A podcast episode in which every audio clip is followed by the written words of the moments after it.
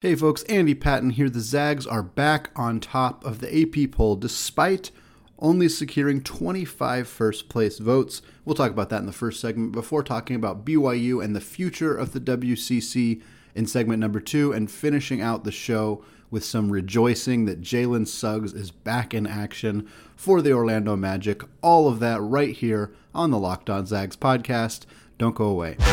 You are Locked On Zags, your daily podcast on the Gonzaga Bulldogs. Part of the Locked On Podcast Network. Your team every day.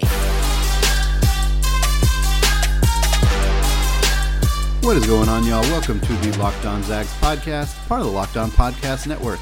I'm your host and longtime Gonzaga podcaster, Andy Patton, ready to take you through another season of Gonzaga Hoops. Today's episode is brought to you by Sonos. Sonos is the official sponsor of ESPN College Football. Go to Sonos.com to learn more.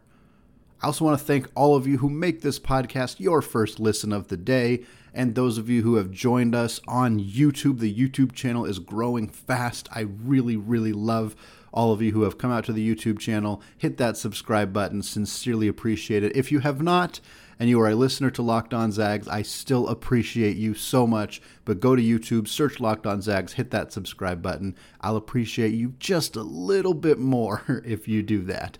All right, segment one the Zags are back at the top of the polls. It was a bit tenuous whether they were going to get there or not. There was a lot of debate between the Gonzaga Bulldogs and the Auburn Tigers. Of course, Auburn, who beat Alabama last week, which was used quite frequently as an argument in favor of Auburn. I went on the record to say that while I believe Auburn had and has a very, very strong case to be the number one ranked team in the country over Gonzaga, I don't think that the argument that they beat Alabama and Gonzaga lost to Alabama holds a lot of water. I try not to use those transitive property arguments just in general because I, I think they're silly. I think teams can show up in different ways on different days. Gonzaga had a bad week. Every good team this year has had a bad week or a bad game, every single one of them. And for Gonzaga to struggle against Alabama, yeah, Alabama's good, and Alabama has unfortunately not looked as good since then, which makes that loss not look very good. But again, like look at what happened with Oregon. Oregon was was a, not a very good team to start the year, and St. Mary's and BYU, who are good teams, don't get me wrong, but they steamrolled an Oregon team that found their footing in January as they normally do under coach Dana Altman and crushed USC, crushed UCLA, and now I don't think people are out there saying, "Well, this must mean St. Mary's is better than UCLA." That's not an argument that people are are using realistically. I don't believe. Uh, Northwestern obviously beat Texas Tech after Texas Tech beat Baylor and Gonzaga and a lot of other. didn't they didn't beat Gonzaga, but they beat Baylor and, and nobody's using that argument realistically. So I, I don't think that it's a, a feasible argument. However, Auburn was eight and one, is eight and one in quad one, quad two games. Gonzaga's four and two. So there there was some argument. I still believe believed that Gonzaga deserved to be the number one team in the country, and that did bear itself out. But it was an interesting path to get there. Gonzaga received 25 first place votes in the AP poll. Auburn received 36 first place votes. That is a huge difference. 11 more AP voters believed that Auburn deserved to be the number one team over Gonzaga. The difference is that very few people had Gonzaga ranked below second. If Gonzaga wasn't first, they were frequently second. For Auburn, two voters in particular really jeopardized their chances of being the number one ranked team in the country.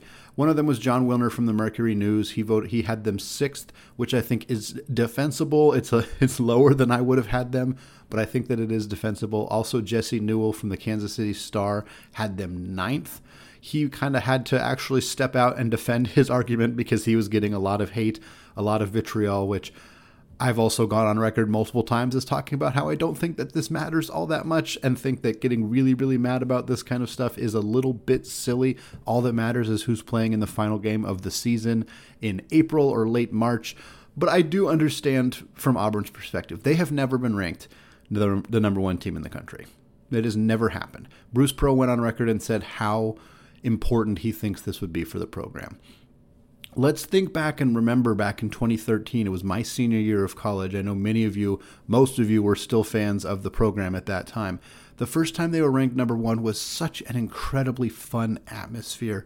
for the students, for the university at, at, at in large, for the fan base. Everybody was just so thrilled. They had like a big party on campus.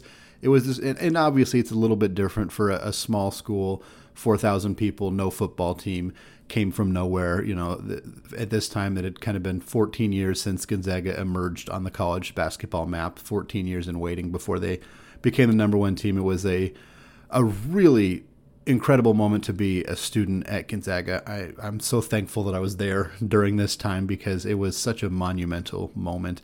Uh, and so for Auburn, again, it's a little bit different because they're a big school, because they have a football team, because they've frequently been the best football team in the country. Doesn't mean that it's not a cool accomplishment for the basketball program, obviously. But I think they, you could make an argument that they deserved it. And I think that that's totally reasonable. I'm glad Gonzaga is number one. I don't want to sound like somebody who's like, oh, I wish we were number two. I, I don't. I'm glad we're number one. And I don't think that, I think my main argument is that we should, we can't take this lightly. We've had this a lot. We had this all of last year. We had this a lot of this year. We had it a lot the year before that. like we have been number one a lot, and it is easy to take that for granted, to feel like we expect to be there or we always deserve to be there there's a good argument that we do deserve to be there right now, and we should be dang happy about that, and I certainly am.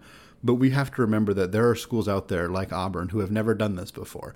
And so we should not take it lightly. It is a very cool thing that happens to Gonzaga on a regular basis because of how hard this program has worked, how talented the players on this team are, how good of a coach Mark Few is, and we're back on top. And now the question is, how long are we going to keep it? And I think this is where some some Auburn fans might be frustrated, and some programs of other schools might be frustrated because once the Zags get to number one, it's going to be hard for them to lose it. They have played one of the toughest games that they're going to play in conference play. Of course, that was BYU at home at the kennel, and they blew the doors off of them. The next big game they have is just a couple of days away. On Thursday, they will play San Francisco. That is going to be a tough game. The Dons are good. This is a very, very good team, a team probably the most equipped to beat Gonzaga in the WCC because of their size, because of their depth, because they have big physical, experienced guards, because Todd Golden is a really good coach.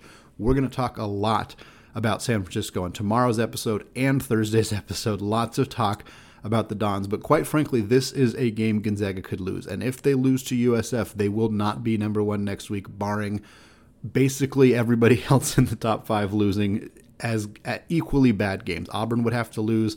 I'm not sure who they have this upcoming week. Uh, Baylor would probably have to lose again. It, w- it would be tough for Gonzaga to, to maintain the number one spot if they don't beat USF. But if they win that game, no matter how they win it, if they win a close game, if they blow them out again, they score 110 plus points again, it's going to be, I don't think they're going anywhere. They're sitting at the top of the rankings. Uh, this is obviously barring other schedule changes, which may or may not happen. Of course, if, if another team loses a game because of COVID and Gonzaga wants to add a game this Saturday, that could potentially happen. Obviously, if Gonzaga finds a way to add a, a Kentucky or a Michigan State or some team like that and loses, you know, that would impact the rankings as well. I don't know how likely that is. It's impossible to predict. That's what has made college basketball so interesting the last couple of years.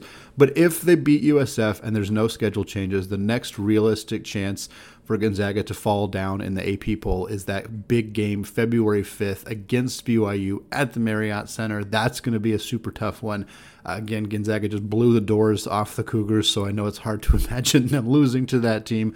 But BYU shot the ball pretty well in the first half before kind of falling apart in the second half, and Gonzaga's offense just kept churning along. But it's a different breed when you're playing them in at Provo. So I think that's going to be an interesting game there. I think Gonzaga is still going to win it. I, I, they did enough to prove to me that they can beat BYU regardless of, of what the fans' situation is. But after that, they got St. Mary's twice in February. St. Mary's is always tough. They'll get San Francisco again at some point. Obviously, they get everybody else in the WCC as well. Santa Clara, LMU twice. I'm not super worried about those teams. They certainly didn't look like they had too much trouble with Santa Clara, who's kind of generally considered the next group in that tier of teams in the WCC. But yeah, this looks like it's Gonzaga's pull to hold on to for a pretty long time. Uh, and again, I think for us as fans, seeing how upset Auburn fans were because this was their really their best chance to be the number one ranked team in the country. Uh, I don't know that I'm saying advocating for feeling bad for them. You can if you want, certainly, but it's more of an advocation for hey, remember how special this is. We don't we, we I don't want us to take this for granted. There are programs out there, good programs that have never had this happen, and they look at us and they look at how we always have it, and it's a jealousy thing. And we need to remember that we didn't. This didn't used to be the case at Gonzaga, and it could go away. I don't know that it's going to go away anytime soon, but we need to cherish this. We need to remember how special this is because it does not happen every single season the way that it has for Gonzaga the last few years. All right, sticking with BYU, we're going to talk some WCC in the second second segment. We're actually going to answer some listener submitted questions that did not make it into Mailbag Monday because we ran out of time and I didn't want to go over. So these are going to be used for segment two. Here, a couple questions about BYU. Before we get there, though, I want to tell you all about Bet Online. BetOnline would like to wish you a happy new betting year as we continue our march to the playoffs and beyond. Even in 2022, BetOnline remains the number one spot for all of the best sports wagering action. In fact, with a new year comes a new updated desktop and mobile website. Sign up today and receive your 50% welcome bonus on your first deposit. Just use our promo code LOCKEDON to get started. From football, basketball, hockey, boxing, and UFC right to your favorite Vegas casino games, don't wait to take advantage of all the amazing offers available for the 2020, 2022 seasons. BetOnline is the fastest and easiest way to wager on all of your favorite sports.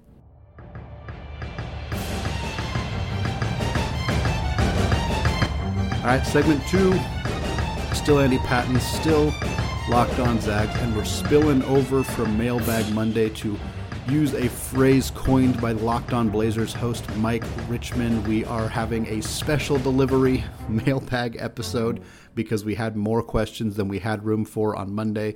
I grouped these three questions together because they're all about BYU, and I wanted to get the opportunity to talk about their move to the Big 12, what it means for the WCC. So, this first question comes from EBL4 on Twitter. He says, With BYU set to leave to the Big 12, do you think we will try to keep the rivalry between us as a non league game? So, yes, I do.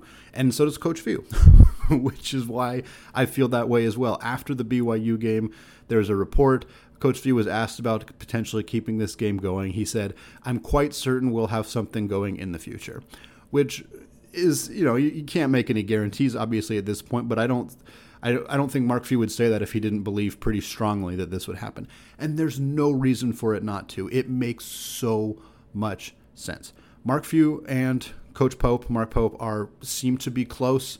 They seem to be, they have like a, a good relationship with each other. BYU has given Gonzaga fits in the past. It is always going to be a, almost always, if not always, going to be a good looking non conference game. Like this is not the kind, it's, you know, it's, it's not as if it's, Portland or Pepperdine leaving the WCC. Like, if those teams left, I don't think Gonzaga would be as concerned about making sure they continue to play them. But for BYU, BYU is almost always a top 40 top 50 KenPom team.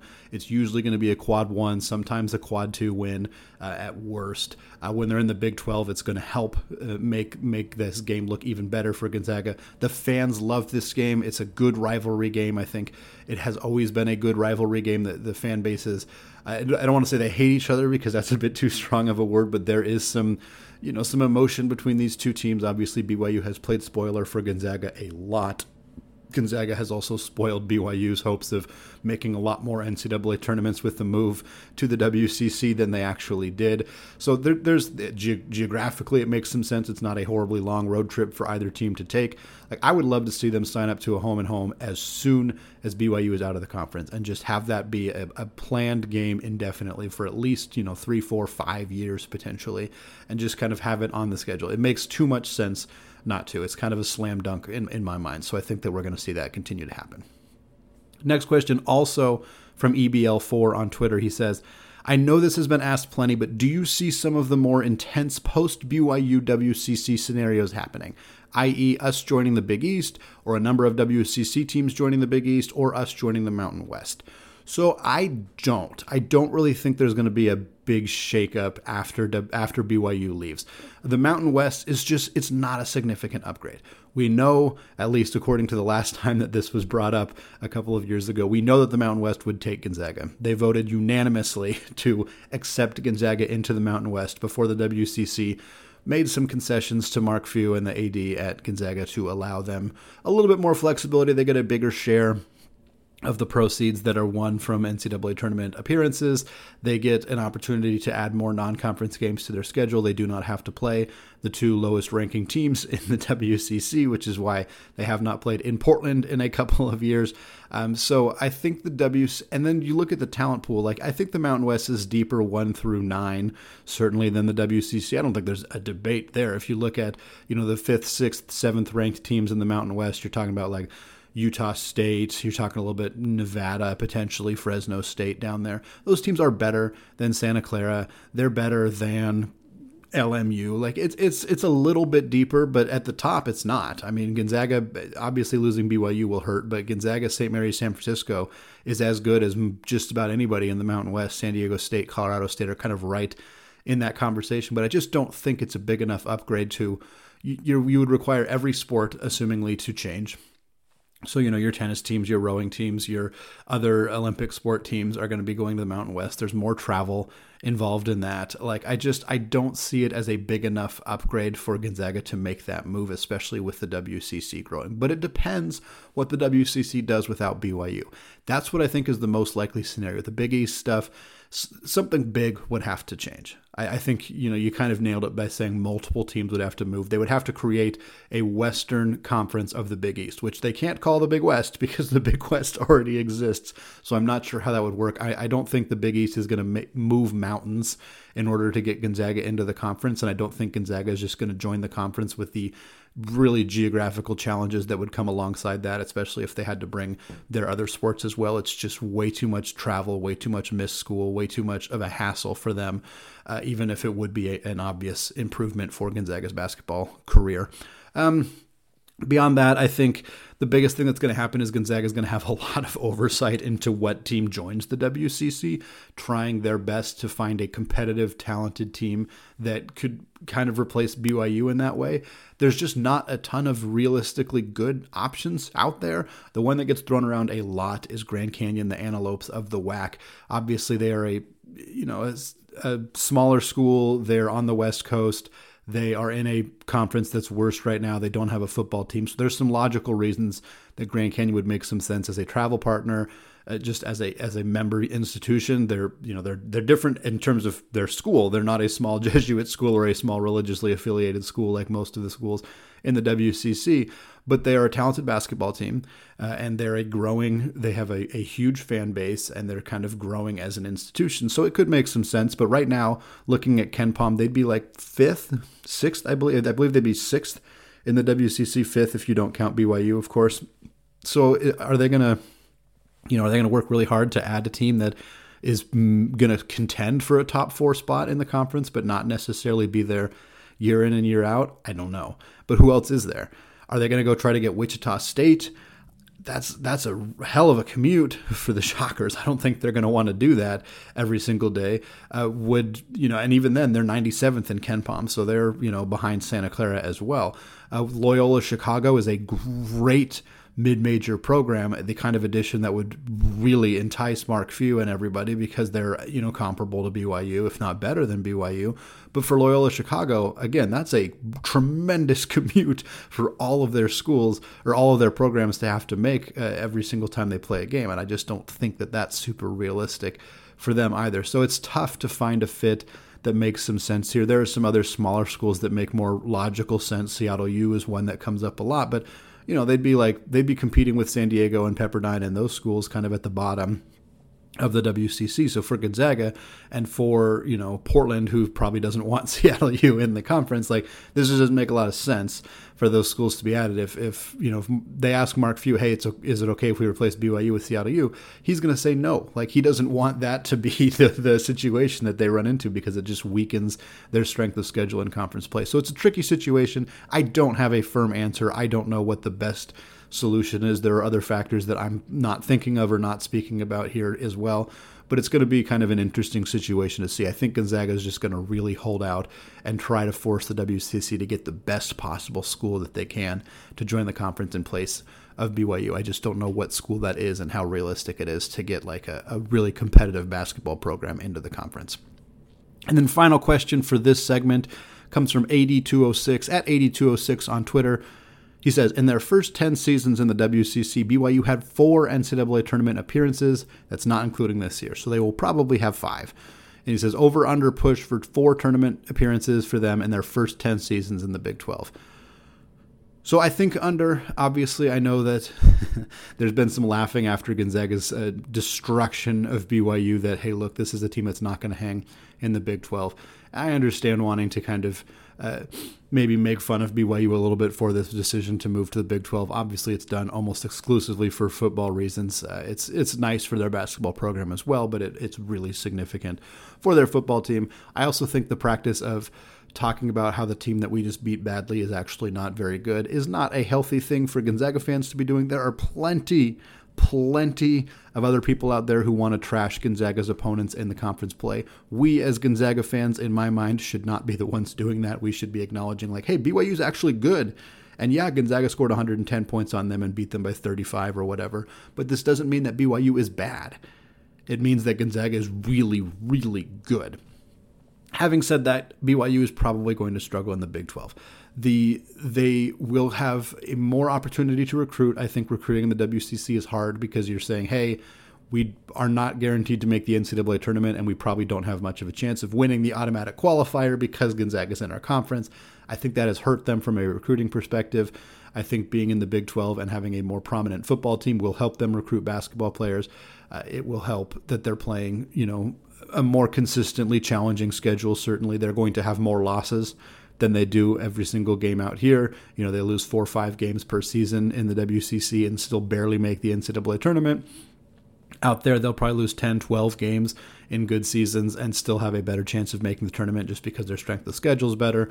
Their ranking in KenPom will probably be better. So I think four in 10 seasons is a about right, actually. Uh, I said under if I had to make a prediction, but I think it's honestly, I wouldn't be surprised if their recruiting ticks up, if they are consistently a good team in the Big 12, or at least an average team in the Big 12, and they continue to get a lot of like play in game 11 seeds or, you know, 10 seeds as like the seventh best team in the conference kind of deal. So I wouldn't be shocked if that ends up happening. It's kind of hard to say at this point, obviously, not knowing what their roster is going to look like. But Mark Pope is a good coach, and I think this is a team that could could actually improve as they get into the Big 12 and, and challenge for more NCAA tournament appearances. All right, Jalen Suggs is back and healthy with the Orlando Magic. I want to talk about that in the third segment and talk about some Kelly Olynyk trade rumors. But before we get there, let's talk about Built Bar. It's the new year, so that means New Year's resolutions. If yours is about getting fit or eating healthier, make sure you include Built Bar in your plan. Built Bar is the protein bar that tastes like a candy bar, maybe even better than a candy bar. Built Bar makes it easier to stick to your resolution because it tastes so good you'll want to eat it, unlike other protein bars which can be chalky or waxy or t- taste like a chemical spill. You want to eat healthy, but it just gets so boring. By now, you might be thinking, this is just not worth it. Where's the chocolate? But Built Bars are covered in 100% real chocolate. In fact, here's an idea for the new year go to all of your secret treat stashes at home, in the pantry, at the office, in the car, wherever. Throw out all of the sugary or calorie filled treats and replace them with Built Bars. So when you're craving a snack or a treat, you can reach for something that's healthy and tastes incredible. Even if you're not a huge fan of working out, you can at least eat something that tastes good and is good for you. That way, when you enjoy a delicious Built Bar, you can almost count it as a workout. Go to built, built.com now and use promo code LOCKED15 and you'll get 15% off your order. Use promo code LOCKED15 for 15% off at built.com.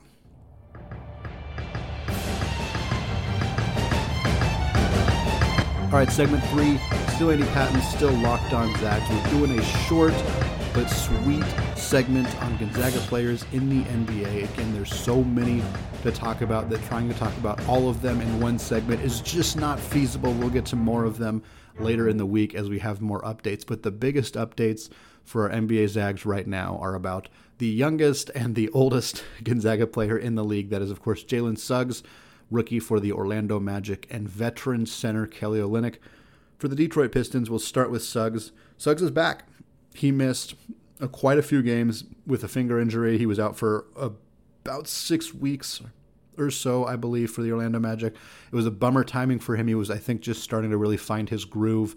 You know, he was going through some some growing pains as a rookie, 19 year old kid in the NBA. You kind of expect that, hey, this is, you know, it's a pretty big jump up. And you still saw him flash a lot of the the the loads of talent that he has and the ability that he has uh, was was on display a lot in his first couple weeks in the NBA, but also a lot of mistakes as well. Now he's back. He's played three games. All three games have have shown similar amounts of that athleticism and that talent that he has, and also shown some some of those growing pains are still still there for him, which is to be expected.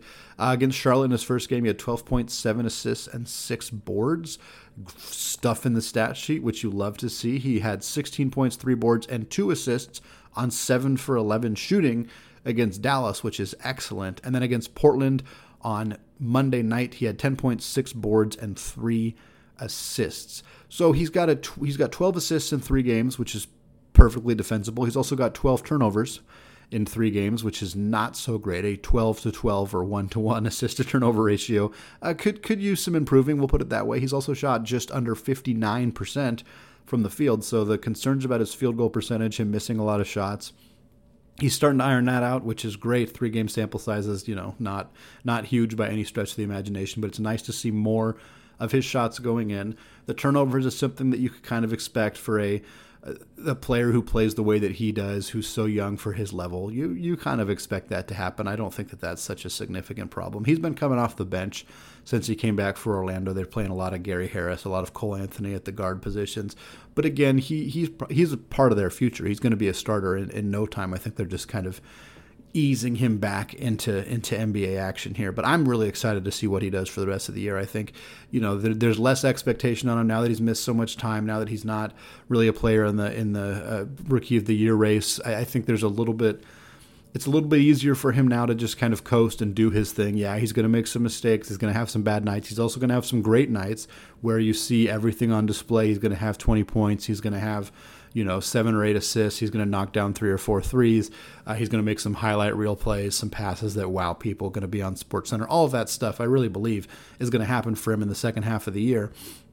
He's just he's just going to have to, you know, acknowledge there's going to be some growing pains. You know, there's going to be some mistakes. That kind of stuff is going to happen. He's like I said, he's so young.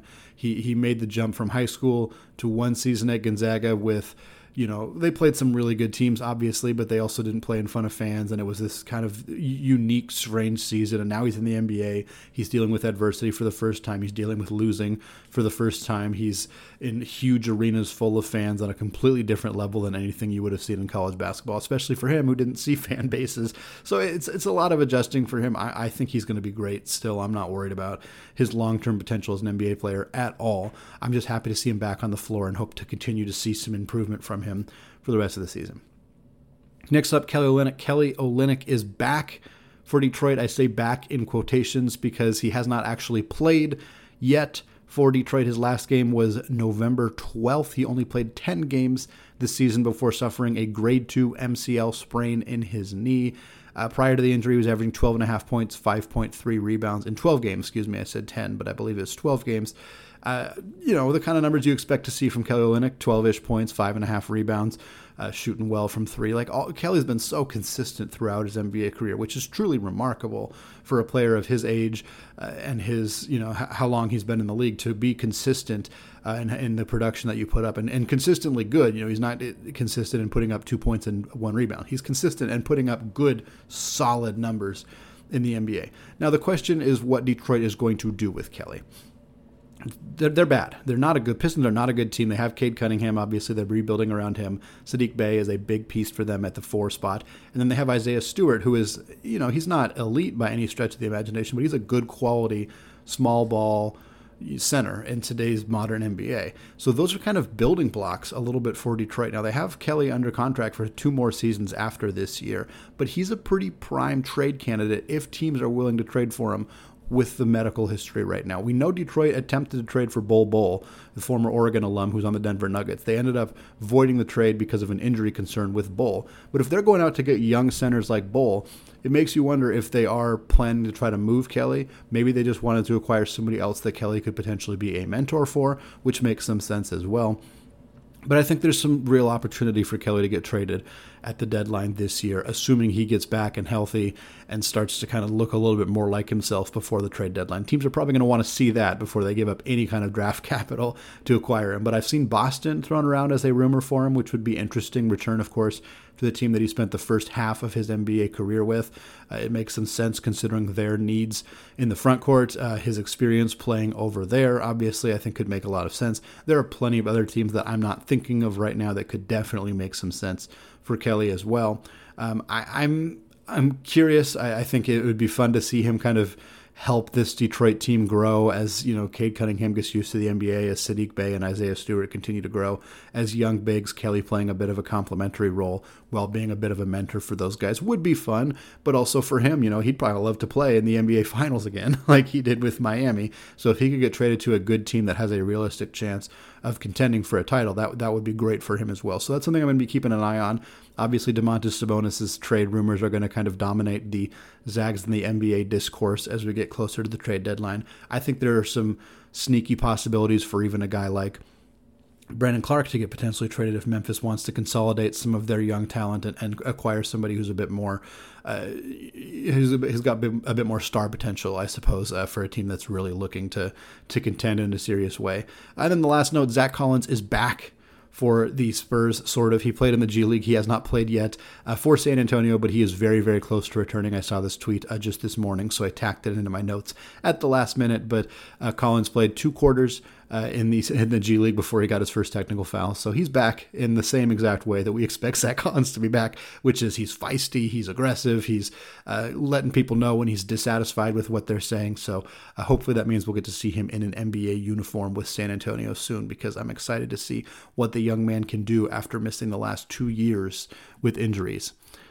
All right, that is going to do it for today. We got San Francisco coming up on Thursday, so look out for plenty of coverage ahead of that showdown at 8 p.m. on Thursday night, all right here on the Locked On Zags podcast, which is available wherever you get your podcasts and, of course, available on YouTube. Check it out there if you have not already. Finally, thank you again to those of you who have made this show your first listen of the day. Now is a great time to make your second listen of the day, the Locked On Bets podcast. Locked On Bets is your daily one stop shop for all of your sports gambling needs. Locked On Bets is hosted by your boy Q with expert analysis and insight from Lee Sterling. All right, thank you all for listening, and go Zags.